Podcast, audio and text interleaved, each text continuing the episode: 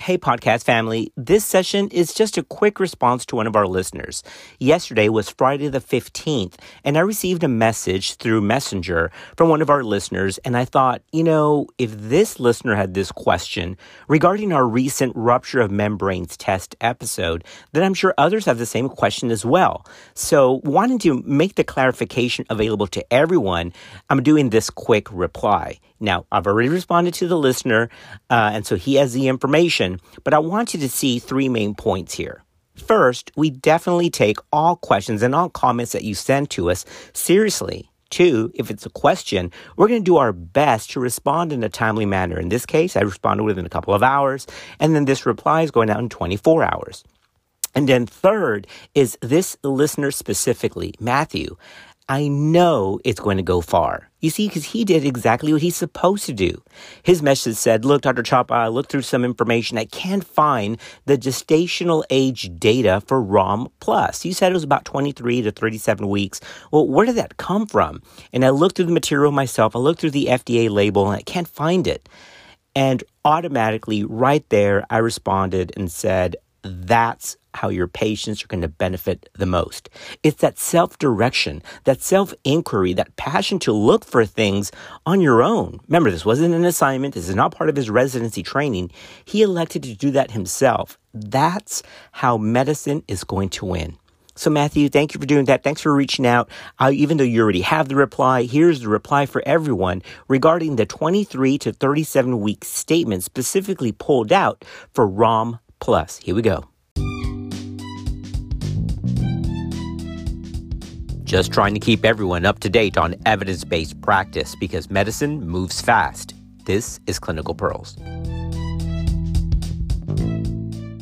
If you'd like to see the physical response, what I sent Matthew, it's actually not in Messenger. It's on our Facebook page uh, as a comment and as a post. Now, unfortunately, when I responded, it kind of got all chomped up because of the length of the response. Yeah, that already gives you a warning. It's a lengthy response. But I try to get as much information in there as possible. First, remember that ROM Plus was FDA approved in 2011. The original label, actually the first draft, had this word of caution in use of this test over 37 weeks. But in the final draft, in the final wording of the IFU, the instructions for use, the EGA restriction was actually taken out. And here's where this actually comes from. On the manufacturer's own website, there's a little comment box that it has regarding the dual protein markers of insulin growth factor like binding protein 1 and alpha fetoprotein. Remember, those are the two components of ROM plus. It says, quote, AFP is detected at the end of the second trimester and beginning of the third trimester, parentheses, less than 37 weeks, close parentheses, quote, where full confidence is required in the accurate diagnosis. So let's stop there. Remember, because this uses AFP and the insulin like growth factor binding protein 1, it is actually sensitive or most accurate based on certain gestational ages. AFP can't be used at around 16 to 18 weeks because the levels are just not enough in amniotic fluid. That's why the restriction came in for 23 weeks or above. And again, it was actually up to 37 weeks because AFP can become abnormally concentrated or abnormally found after that without ruptured membranes. So that's the 23 to 37 clarification, although it actually never made it into the wording on the instructions for use. Now, one of the articles that actually put this in print was a post approval or a, a post uh, FDA clearance, because it went through a different process, a manuscript that was in the Journal of Reproductive Medicine. That was the lead author of Thomasino. The article's name was Diagnosing Rupture of Membranes Using Combination Monoclonal, Polyclonal Immunological Protein Detection. Well, anyway, I have that uploaded as the comment response on the Facebook page because there's a nice little table that shows a dramatic drop off in specificity, in other words, accuracy, after 37 weeks. So, what's the take home? And again, I'm not anti ROM Plus. Please, guys, the podcast we did before was not sponsored by anybody. It's just that the way that it is, PAMG1, which is the branded name of Amnisure, kind of has the, the better data.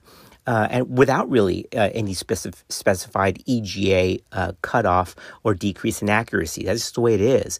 ROM Plus had that specific caveat that it's most accurate between 23 to 37, but the clearance document that the FDA put out actually didn't have that restriction in the wording. So it's more complex than just pulling it out. You got to go back and look at the data.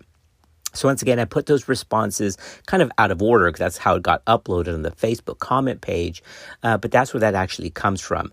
Nothing wrong with using ROM plus uh, at all over 37 weeks. But if it's positive, it may be a higher rate of being false positive. But if it's negative, then again, the negative predictive value seems to be better. So it's an issue with its positive predictive value. Okay. So let's say you use ROM plus at 40 weeks. First of all, if you're 40 weeks, why don't you just deliver her if you're concerned about rupture anyway. But nonetheless, um, if you're 40 weeks and you want to do a ROM plus, totally fine. But if it's positive, then it may be false positive.